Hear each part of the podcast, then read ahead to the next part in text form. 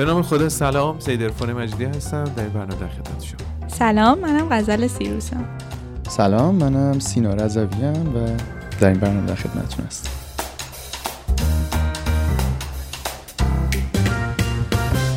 بسیار عالی. امروز احتمالا اینقدر در مورد توتون و تنباکو و سیگار و اینا صحبت می‌کنه که دود اینجا رو ور میداره. و خب بیاین ببینیم که اصلا این توتون تنباکو از کجا اومده. حدوداً 6000 سال قبل از میلاد مسیح توی قاره آمریکا بومیای قاره آمریکا گیاهی رو در حقیقت بهش توجه می‌کنن و به قول معروف برداشتش می‌کنن که از گونه گیاه شبوی سمی بوده و کم کم متوجه میشن که اگر برگش رو خشک کنن و استفاده کنن می‌تونه خلقشون رو بهتر کنه حالشون رو بهتر کنه و جایگاه ویژه‌ای پیدا می‌کنه.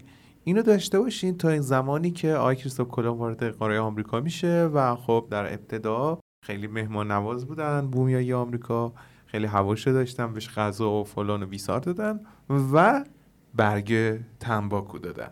خب اونا هم که نمی‌دونستن این چیه تا حالا اصلا ندیده بودن استفاده نکرده بودن. وقتی که وارد کشتی میشن و سعی می‌کنن که حالا روی دریاها دوباره برگردن و دوباره بیان به سمت آمریکا می‌خورن اون غذاها رو میوه ها رو و می‌بینن که این چیه؟ اصلا تا حالا ما ندیدیمش و به کارمون نمیاد میریزنش توی دریا. خوش به حال ماهی ولی کلا دفعه بعدی که سفرهای مجدد انجام میدن متوجه میشن که خود بومیای آمریکا توی مراسم مذهبیشون این گیاهو استفاده استفاده می‌کنن و توی آتیش میریزن و این کنار آتیش دقیقا چند روز بعد از کشف آتش از همینجا قصه شروع میشه و دیگه پارتی و از این صحبت ها بوده و استفاده درمانی هم براشون داشته.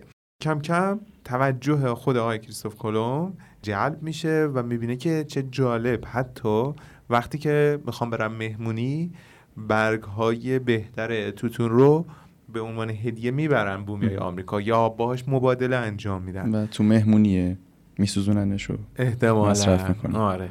دو تا از اسپانیایی هایی که وارد قاره آمریکا میشن آقای ردیگو دیخرز و لوئیس دودی تورس. اولین اروپایی هایی هستن که به قول معروف سیگار کشیدن رو می‌بینن.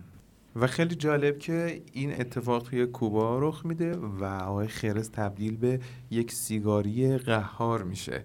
و این عادتش رو به اسپانیا می‌بره. توی اسپانیا همسایه آقای خرس خیلی تعجب می‌کنن که از بینی و دهان آقای خرس دود خارج میشه.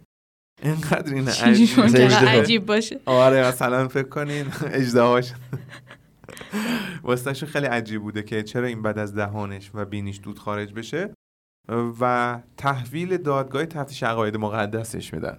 و هفت سال زندان میره. فکر کنین اولین اروپایی که سیگار میکشته زندان رفته بعد الان حاضر نیستن مالیات ببندن و سیگار.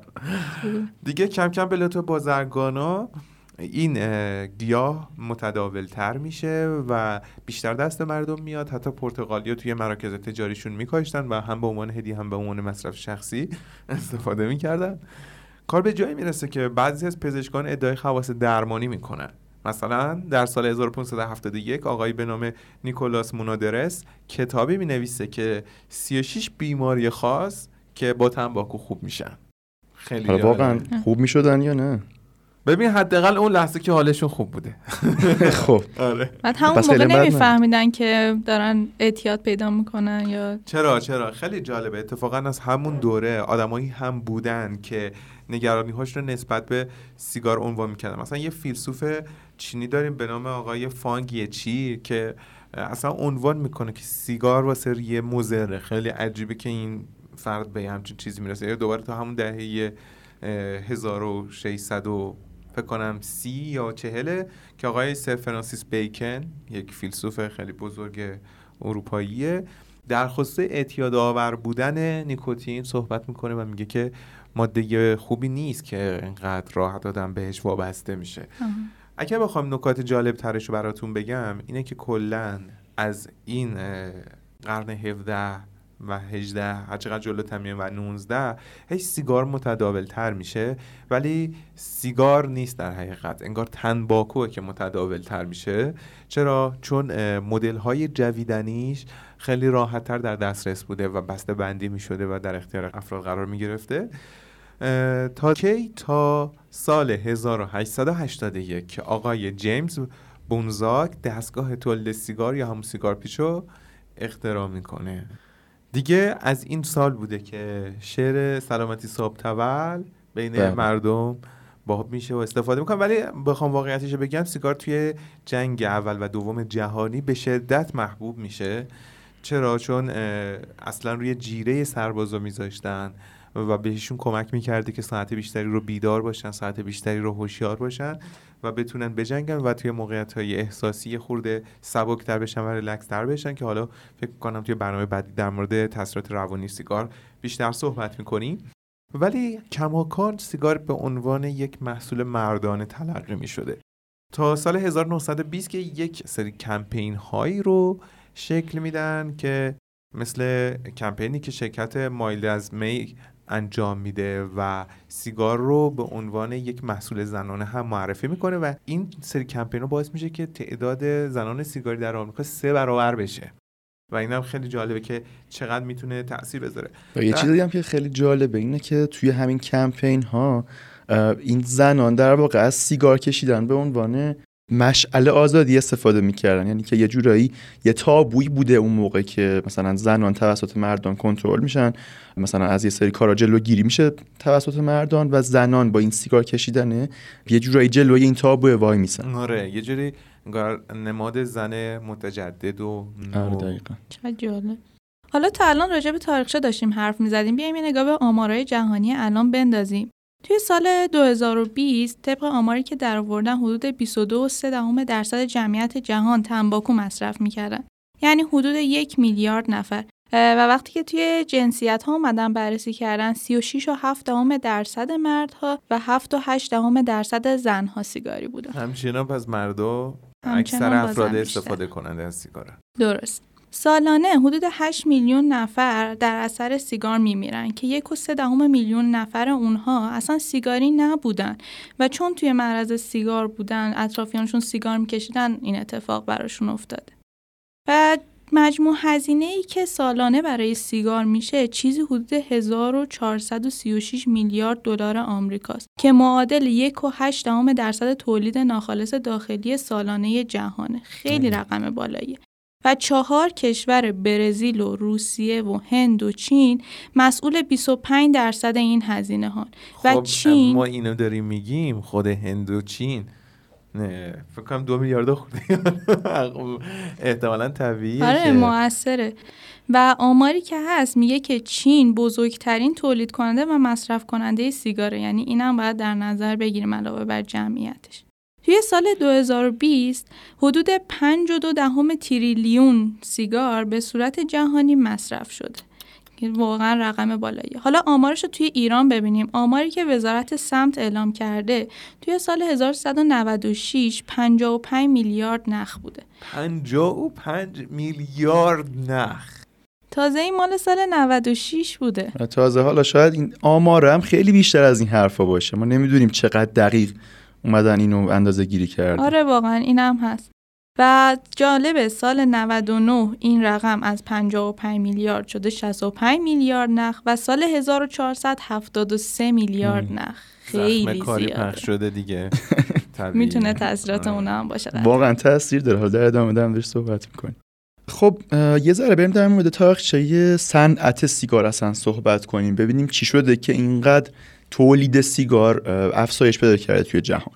خب اولا که سیگار یه محصوله. طبیعتا هدف یه کارخونه یه سیگار سازی اینه که عمل سیگار کشیدن رو جذاب نشون بده باحال نشون بده و بی خطر و خب جالبه که صنعت سیگار سازی و صنعت دخانیات یکی از موفق ترین کمپین های کل تاریخ تبلیغات بوده توی جهان. اندازه بیسکویت مادر بی خطر آره دقیقا. یه همچین چیزی هدفشونه که نشون بدن.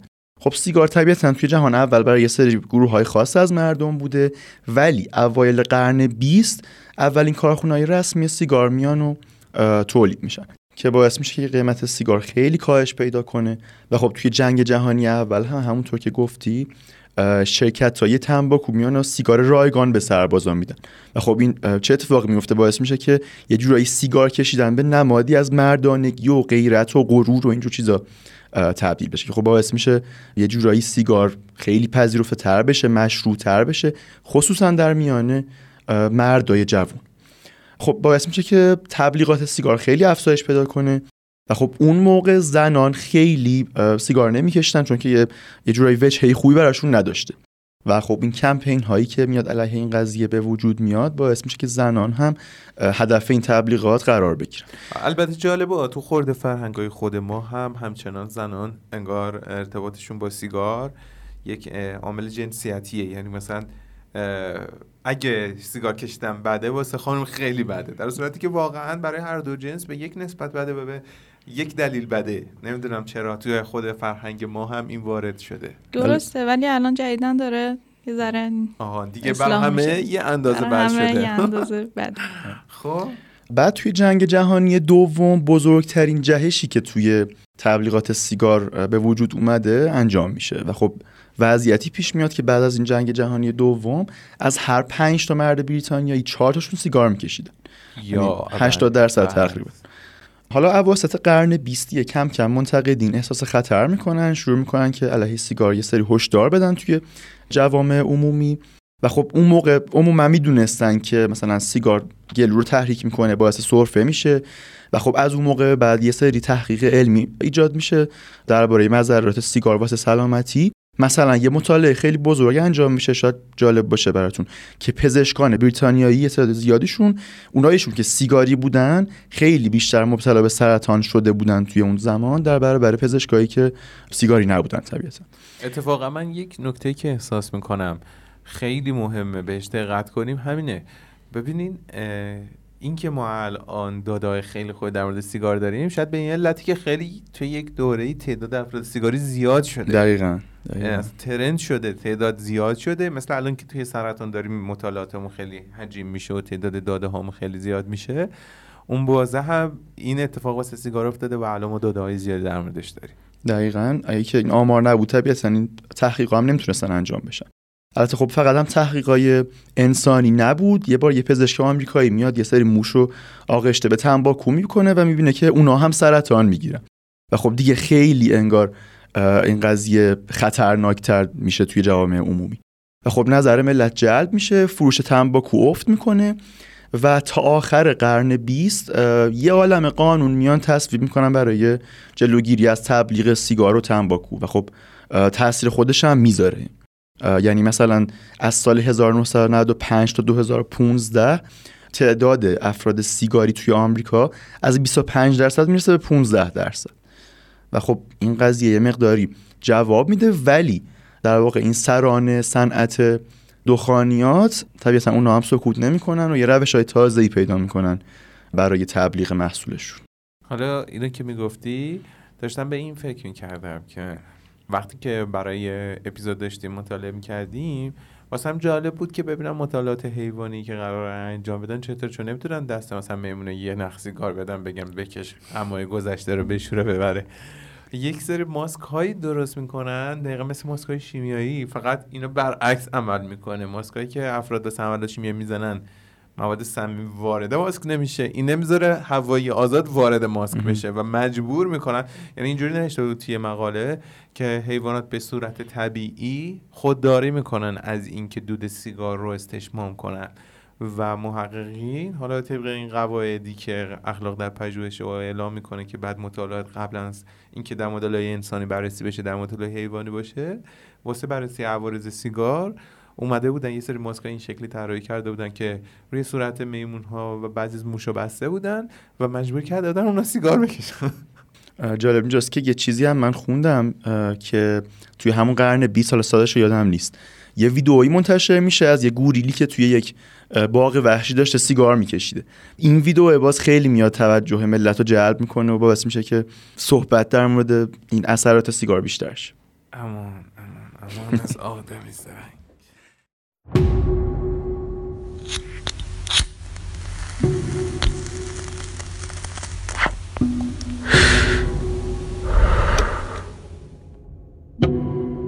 در سلول های مغز چه اتفاقی رخ می دهد؟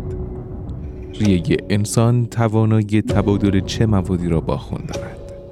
سیگار در زندگی انسان چه زمانی وارد شده است؟ سیگار پرونده مهر ماه سرم اطلاعات با ما همراه باشید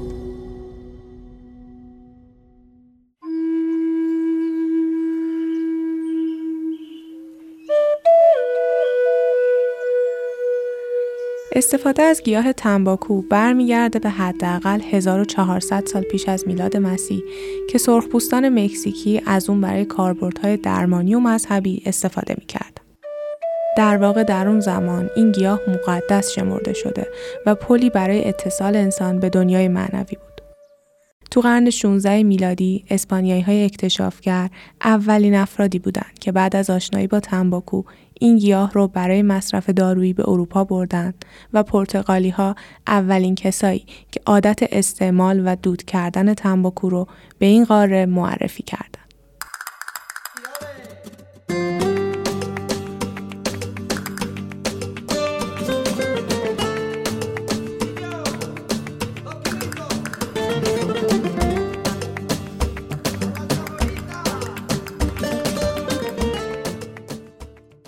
تا قرن 17 میلادی تنباکو تبدیل به کالای جهانی شد که هکتارها زمین زیرکش در آمریکا رو متعلق به خودش کرد.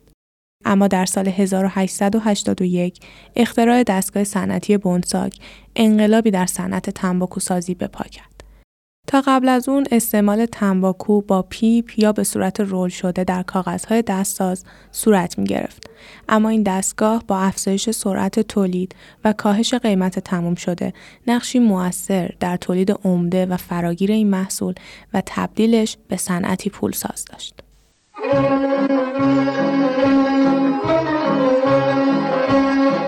بر اساس شواهد تنباکو از زمان شاه عباس اول و از مرزهای عثمانی وارد ایران شد. مالیات اعمال شده به تنباکو از همون ابتدا بسیار سنگین بود و شاه عباس از مخالفان سرسخت اون. به طوری که در سال 1027 هجری قمری استعمال توتون و تنباکو توسط شخص شاه ممنوع اعلام شد. اما این دستور اونچنان هم محکم نبود و بعد از مرگ شاه عباس در زمان صفویان دوباره تجارت و مصرف تنباکو از سر گرفته شد.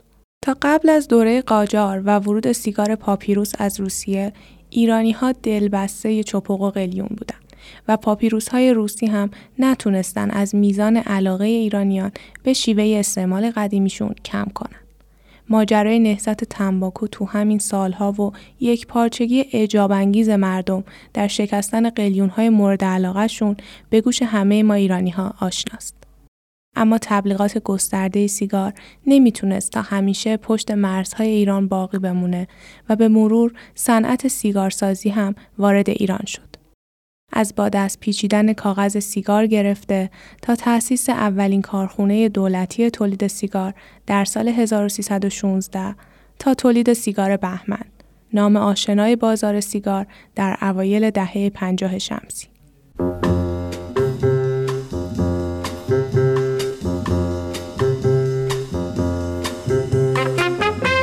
به مرور زمان سیگارها تبدیل به نماد جوانی، مدرنیته و تمول شدند. در حالی که امروزه همه مردم حتی مصرف کننده های سیگار از مذرات اون آگاهند در قرن بیستم کمپانی های بزرگ سیگارسازی آزادانه و خلاقانه به تبلیغ سیگار می پرداختن. در دهه 1930 سیگار به عنوان کالای مدروز و روشنفکرانه به مجله های زنان راه یافت و تبدیل به سمبولی برای رسیدن به برابری زن و مرد و کنار گذاشتن کلیشه های جنسیتی شد. در واقع در اون زمان تصویری که از زن توانمند و مدرن امروزی ارائه می‌شد بیچون و چرا همراه با سیگاری در دست بود. از سمت دیگه جوونا و نوجوانا از گروه های هدف اصلی این تبلیغات بودن. استفاده از روحیه سرکش و استقلال طلب سالهای اول جوونی و شعارهای تبلیغاتی مثل I'm no longer my mother's child یا من دیگه بچه کوچولوی مامانم نیستم یا I'm tough یعنی من سرسختم و تلاش برای جلوه دادن سیگار به عنوان جستی جذاب نقشی موثر در استفاده همهگیر سیگار توی این قشر داشته. کمپین های تبلیغاتی حتی پا فراتر از این حرفها گذاشته و از پزشکان و دندان پزشکان برای تبلیغ کالای خودشون استفاده کردن. البته این قضیه مربوط به سالهایی که هنوز ارتباط سیگار و سرطان ریه ثابت نشده بود و شواهد آسیب ریه در حد سرفه و التهاب گلو بود. به همین منظور کمپانی های سیگارسازی از پزشکان به عنوان شاهدانی استفاده می کردن که این عوارض مربوط به تنباکوی نامرغوب سایر برند هاست. از نمونه های این سبک تبلیغات میشه به پستر تبلیغاتی کمپانی آر جی رینالدز اشاره کرد که به پزشکان بسته های رایگان سیگار کمل داده و بعد ازشون میپرسیدن که از کدوم برند بیشتر استفاده می‌کنن. از این طریق تیتر More doctors smoke camels than any other cigarettes متولد شد. اما استفاده از پزشکان در تبلیغات سیگار فقط تا سال 1950 دوام داشت. یعنی زمانی که کم کم ارتباط سیگار و سرطان ریه مطرح شده بود و پزشکان بر علیه استعمال تنباکو بودند. از سوی دیگه تو سالهایی که برخلاف امروز تبلیغات سیگار محدودیت قانونی خاصی نداشتن حضور کودکان در تبلیغات امری رایج بود که از سیگار تصویری نشاط بخش و جزء جدایی ناپذیر یک زندگی خانوادگی شاد رو می ساخت. اما سال 1964 رو میشه سال تحول در صنعت فروش سیگار دونست. چرا که در اون سال با انتشار و پوشش خبری گسترده مقاله US Surgeon Generals که مدارکی دال بر سرطانزایی سیگار ارائه داد در عرض دو ماه کاهش چشمگیری در فروش سیگار ایجاد شد. هرچند کمپانی های تولید تنباکو دست به سرمایه گذاری های هنگفتی زدن تا بتونن این تحقیقات علمی رو رد کنن شکست خورده و روز به روز اثرات مخرب و اعتیادآور سیگار بیشتر اثبات شد. از اون سال به بعد رفته رفته محدودیت هایی بر تغییرات سیگار اعمال شد و این تبلیغات از تلویزیون و بعدش اماکن عمومی حذف شد و جاشون رو به تبلیغات ضد استعمال دخانیات دادن. اعمال مالیات بیشتر روی این محصول و یا ممنوعیت استعمالش در اغلب اماکن عمومی اقداماتی موثر از جانب دولتها برای کاهش مصرف دخانیات بوده که باعث تغییر چشمگیر افکار عمومی نسبت به این همراه قدیمی انسان مدرن طی 50 سال گذشته شده. اما با این آگاهی همه جانبه و کاهش مصرف سیگار چه بلایی به سر این صنعت پرسود اومده؟ آیا کمپانی های قدر تولید سیگار ورشکست شده و به تاریخ پیوستن؟ به هیچ وجه. صنعت تنباکوسازی همپای تغییرات سیستم سلامت پیش رفته و سعی کرده محصولات خودش رو با مطابقت بیشتری با دستورالعملهای سلامت تولید کنه. به همین دلیله که امروز شاهد رشد چشمگیر سیگارهای الکترونیک یا ویپ ها هستیم که فقط به ظاهر مذرات سیگارهای معمولی رو به همراه ندارن. هرچند باید یادمون باشه که سیگارهای الکترونیک هم همچنان مواد شیمیایی مضری برای دستگاه تنفس و سلامت انسان به همراه دارن. استعمال دخانیات همچنان عامل اصلی بیماری های قابل پیشگیری و مرگ پیش از موعد در بیشتر نقاط جهانه که سالانه باعث مرگ 8 میلیون نفر در سراسر جهان میشه. و متاسفانه در کشورهای در حال توسعه مصرف سیگار همچنان به عنوان گذرگاهی به سوی بزرگسالی شمرده شده و رفتاری پذیرفته شده خصوصا در بین جامعه مردان به شمار میره. با این همه سند و مدرک این روزا که همه می‌دونن سیگار چه زهر مهلکیه پس چرا هنوز این سرنوشت سفید با دود سیاه رو بین انگشتاشون می‌گیرن و کام به کام روزای زندگی و جوانیشون رو باهاش دود می‌کنن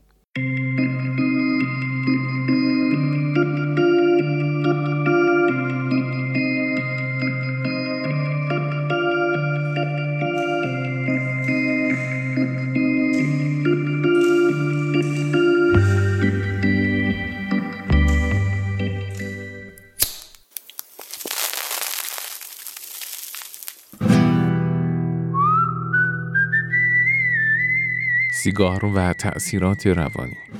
آرامش بخش یا اعتیاد آفرین. همراه قهرمانان وسترن. کنار اسلحه 15 مهر از سرم اطلاعات.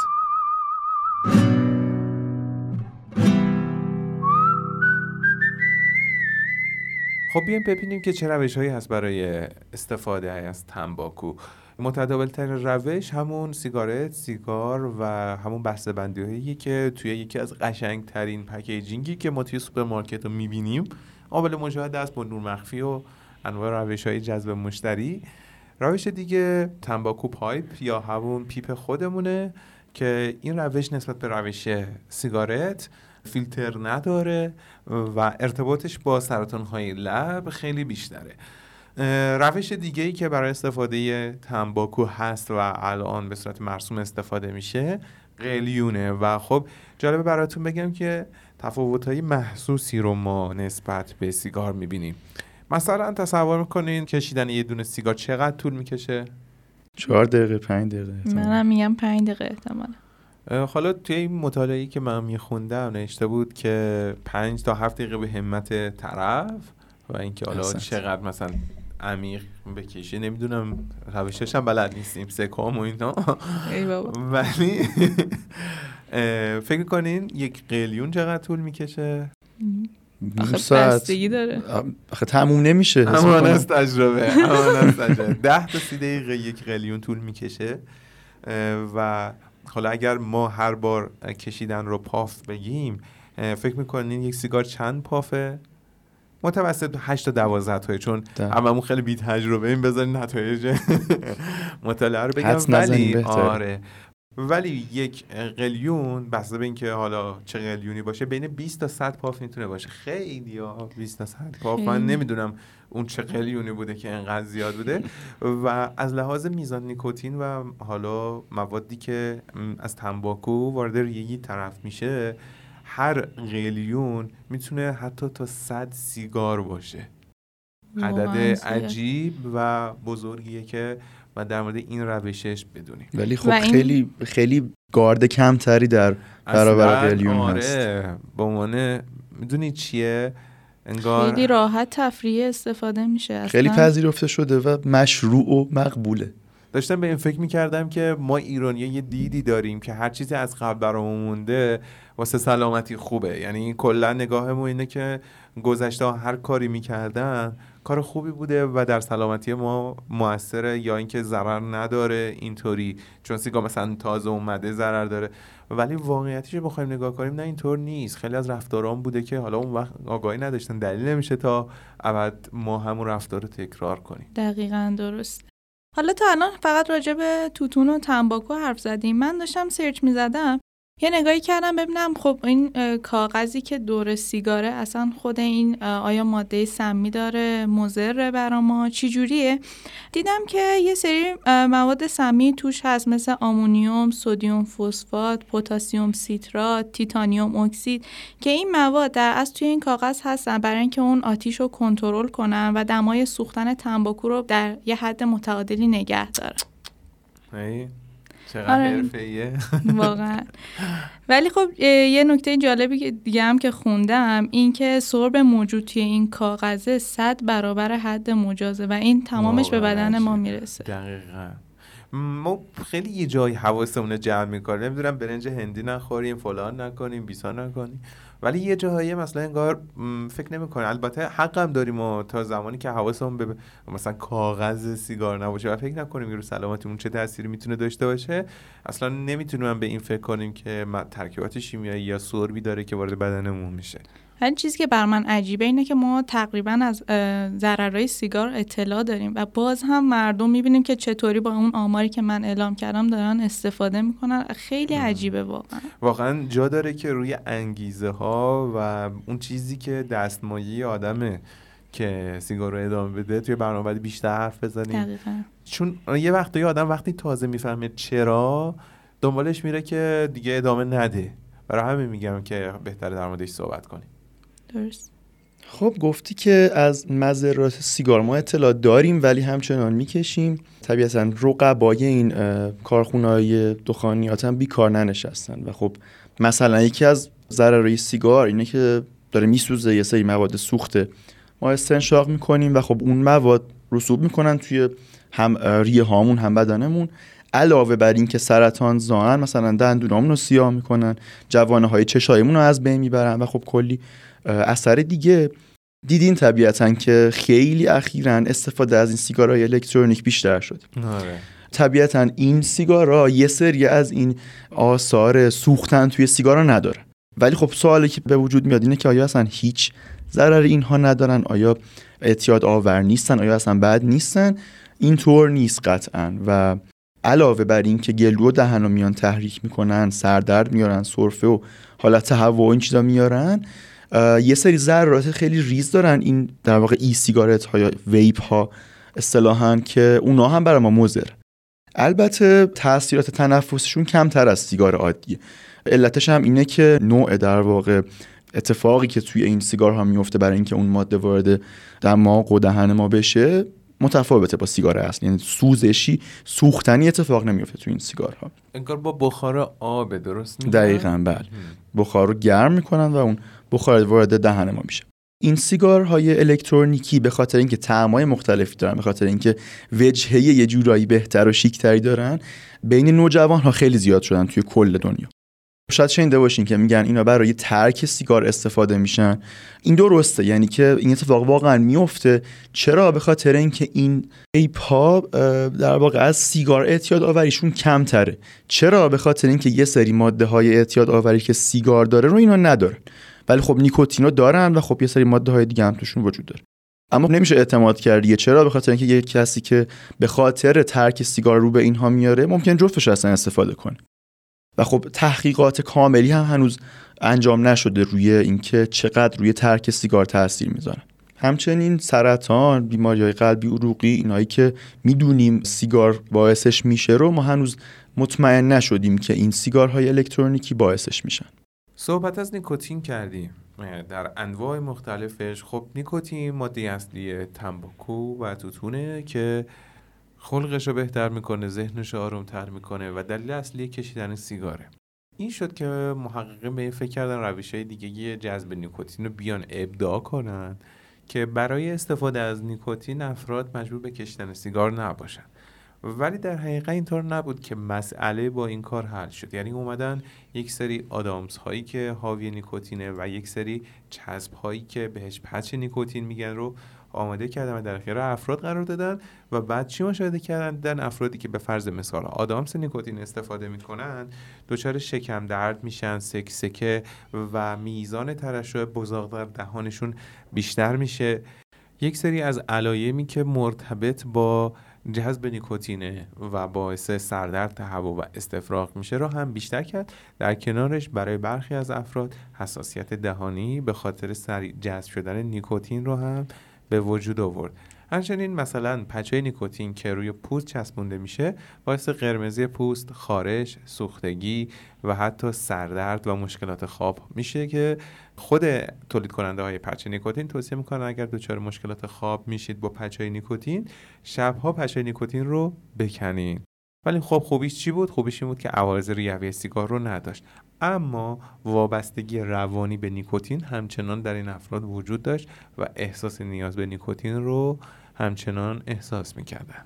در واقع فقط اون بخش اعتیاد جسمی سیگار رو می‌تونن ازش فرار اعتیاد جسمی وجود سرطانه های مرتبط با ریز ذرات موجود در دود سیگار اینها خیلی کمتر شده این افراد. ولی اینکه مثلا سرطانی مثل سرطان مثانه که ارتباطش محسوس هست ولی مرتبط با اون ریزرات نیست. نه برای افراد هم مثل افراد سیگاری بوده. خود سیگار هم علاوه بر نیکوتین مواد سمی و سرطانزای دیگه ای هم داره یعنی اونا هم حذف شده. دقیقا. اون مواد سمی که در کنار نیکوتین بوده و به مرور زمان تاثیرات بدتر میذاشته اونها حذف شده. خب تا اینجا خیلی راجع به سیگار صحبت کردیم. بیایم یه گریزی بزنیم به دودهای درمانی سنتی خودمون. که از جمله اونا می‌تونیم به انبرنسا اشاره کنیم. بر بهش به اون معنی نبود. شما بشین جمع نصاب دود کن. خب. عجب. با استناد به مقالات ایرانی که هستن این انبرنسا دودش خاصیت آنتی باکتریال داره ضد التهاب رشد سلولای سرطانی رو مهار می‌کنه باعث تسریع بهبود زخم میشه کاهش رشد قارچ ضد عفونی محیط توی موارد ازش استفاده میشه. بعد از چای نبات گویا شفای تمام امراض. گویا. جوری که داره استفاده میشه همینو میگه. اینجوری که شما می‌گفتین من احساس کردم بعد میگین که صبحایی که حال نداره میره براتون نور می‌گیره. براش همه کاره. بله. و جالب اینجاست که هرچه مثلا این طول مدتی که در تماس با دود هستیم بیشتر باشه این اثر آنتی باکتریالش هم بیشتر. خیلی آپشن داره. توی یه مقاله دیگه حالا خیلی چیز جالبی نیست از نظر من ولی اومده اشاره کرده که این انبر نسا توی یه مقدار خاصی توی یه دوز خاصی می‌تونه به عنوان دهانشویه جایگزین با عوارض جانبی کمتر برای کنترل پلاک و پیشگیری از بیماری های دندانی استفاده بشه. درد سر داره سلامتی. به چه اوضاعی میفتیم ولی من این رو باز باید تاکید کنم که مطالبی که ما توی این برنامه میگیم همه مبتنی بر شواهد اویدنس بیسه و اویدنس و شواهدی هم که داریم صحبت می‌کنیم مثلا به فرض مثال مقالاتی که فرمودن از پایگاه مدلاینه که مال آمریکاه یعنی اینطوری هست که محققش ایرانی بوده. ولی جایی که پابلیش شده چاپ شده و ارائه کرده و اعتبار علمی داده به این صحبت جایگاه معتبریه. خب یه ذره فضا رو به نظرم خوش بکنیم و یکم جذاب ترش کنیم. می‌خوایم بریم سراغ اسفند. قطعا سر چهار راه تا حالا بارها دور سرتون چرخوندن و توی خونه ها شاید اگه کسی می‌خواسته سفری بره کاری می‌خواسته بکنه که نیاز بوده بلاها رو ازش دور کنن اسفند دود می‌کردن بالای سرش. حالا می‌خوایم ببینیم که آیا واقعا این اسفند اون اثراتی که میگن رو داشته یا نه. و اولا که اسفند یا اسپند از قدیم توی درمان بیماری های مختلف استفاده می شده فقط هم توی ایران نبوده. یعنی مثلا کشورهایی مثل مراکش، اردن، اسپانیا هم استفاده می‌کردن از این ماده. توی اسمند یه سری ماده وجود داره. از جمله دو نوع آلکالوئید به اسم هارمین و هارمالین.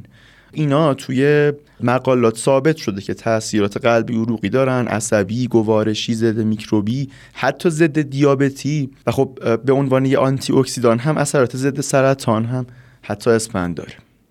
درسته. عجیب. من آخر متوجه نشدم. اسفند حالا با توجه به این تاثیراتی که داره در درمان بیماری خاصی استفاده میشه یا یک بوی کمک درمانیه؟ توی پزشکی خیلی توصیه نمیشه که به عنوان یه داروی واقعی استفاده بشه. اما میشه ازش به عنوان یه ماده ای که میشه ازش داروهای جدیدتری استخراج کرد یا تولید کرد استفاده کنه. خوبه که اینجا در مورد اودها هم یک صحبتی بکنیم.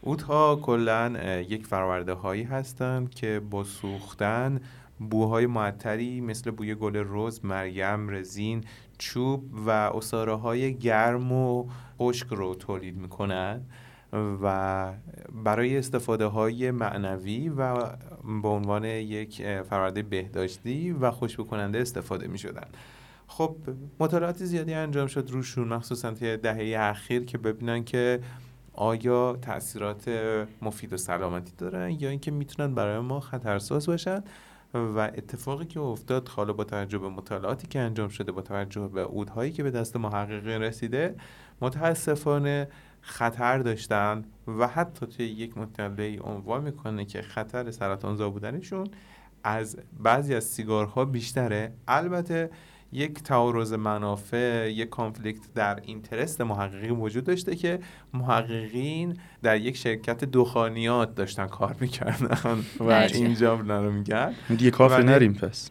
حالا ادامه داره.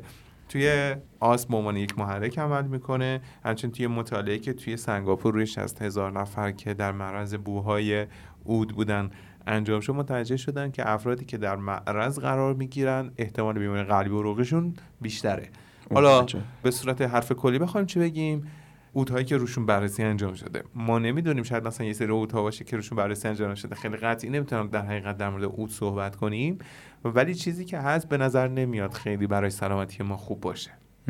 تا اینجا خیلی راجع به دودها مذراتشون و تاثیراتشون روی سلامتی صحبت کردیم. و یه چیز رو می‌دونیم اینکه قوانین و سیاست های سلامت یک کشور خیلی موثر توی سلامت اون جامعه. و حالا می‌خوایم راجع به قوانین سیگار و توتون و تنباکو توی کشورهای مختلف حرف بزنیم. اول به ایران خودمون بپردازیم. اینکه مالیات روی سیگار توی ایران کمتر از مقدار توصیه شده است.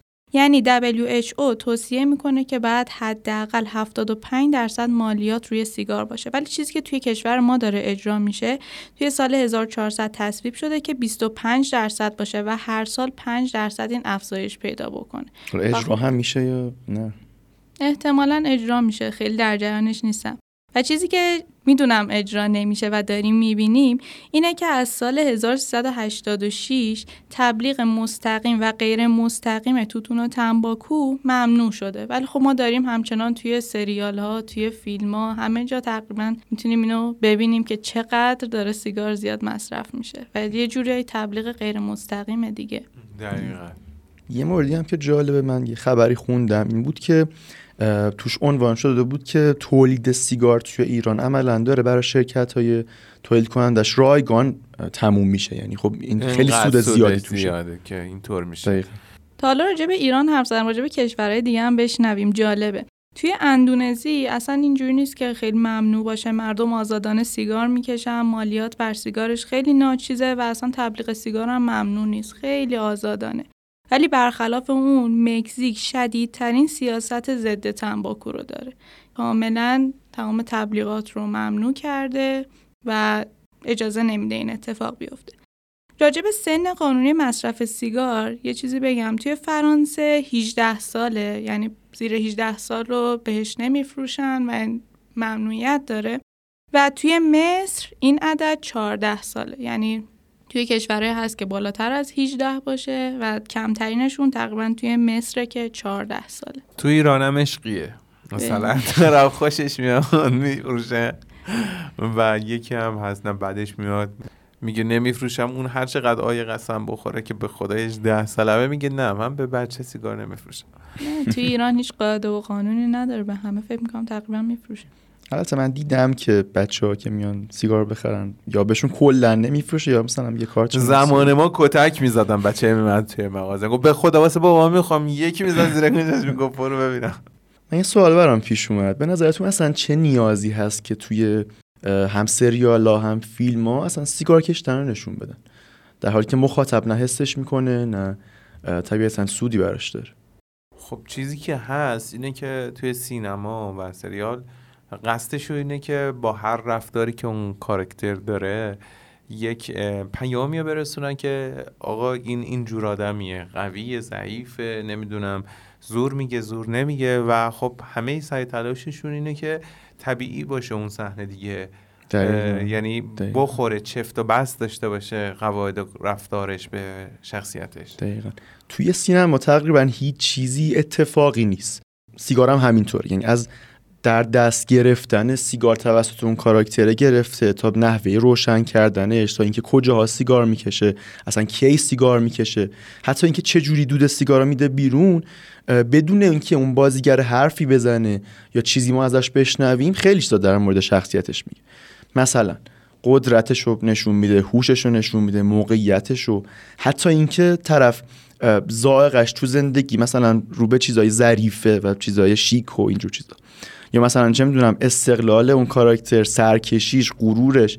در حالی که مثلا فرض کنیم مثلا یه کاراکتری باشه که منطبق با اجتماع کاملا و ضعیفه خب طبیعتا این کاراکتر رو ما توی مثلا نوک یه قله در حال سیگار کشیدن می‌دونی تفاوتش مثل چیه؟ مثل تفاوت سیگار کشیدنه نوید محمدزاده تو فیلم آف ابد و یک, روز. یک روز. و همون نوید محمدزاده مثلا توی یه فیلم دیگه قورباغه. آره. چه کاراکترهای دیگه ای با این ویژگی ها به ذهنتون میاد؟ همون قدرت و استقلال و حالا که بحث بحث اینه زخم کاری که جدیداً فصل دومشم اومده مالک مالک. مالکی. بله. بله. یا مثلا همین توماس شلبی توی Peaky Blinders که اصلا معروفه به سیگار کشیدن. چرا این اتفاق میفته؟ به البته انگار می‌گفتن سیگارش واقعی نبوده. دیگه اوناش با خودشه نمی‌دونه بوده؟ خب شاید من در جریان نیست. آره چرا این اتفاق میفته به خاطر اینکه خیلی چیزای زیادی رو میشه در مورد اون شخصیت با این سیگار در واقع گفت. ولی این تنها دلیلش هم نیست. یعنی که یه دلیل دیگه هم که شاید براتون جالب باشه اینه که یه بخشی از بودجه این شرکت های فیلمسازی اصلا از طرف شرکت های تولید دخانیات میاد. و یکی از حربه های این شرکت ها دود. بله حق دود. حق, حق دودشون حق دودشون می‌گیرن. و خب یکی دیگه از حربه های این شرکت ها برای اینکه مخاطباشون رو بیشتر جذب کنن دقیقا همینه. و خب می‌بینیم که چقدر سیگار توی فیلم ها هم تو ایران هم تو خارج زیاد شده. به نظر منم که واقعا تاثیر داره. یعنی اون استایل اون شخصیت اصلی فیلم مثلا همون مالک رو ببینی سیگار داره می‌کشه واقعا جذبه داره و دقیقاً. خیلی آدمو پلا جذب میاد می‌کنه. پایین موهاش در باد حرکت می‌کنه. الان پروفایل لعنت بهت! این کاره. الان مثلا پروفایل پسرای مثلا 13 تا 17 ساله اگه ببینین خیلی هاشون همین آقای توماس شلبیه در حالی که داره سیگار می‌کشه. خب این الگوی اونهاست دیگه طبیعتا. و بخشی از این الگو بودنه همون سیگار کشیدنش. من برم بیرون یه سیگار بکشم شما. ای بابا معلومه چه تاثیراتی گذاشته. خدا نگهدارتون. خدافظ تا برنامه بعدی. من این قسمت رو ضبط می‌کنم برای اینکه امشب تو خونه راه آدم واقعا من سیگاری نیستم. من این قسمت رو فقط گفتم که خدافزی جذابی باشه. و مثل مالک از پله ها پایین بیام و از صحنه خارج بشم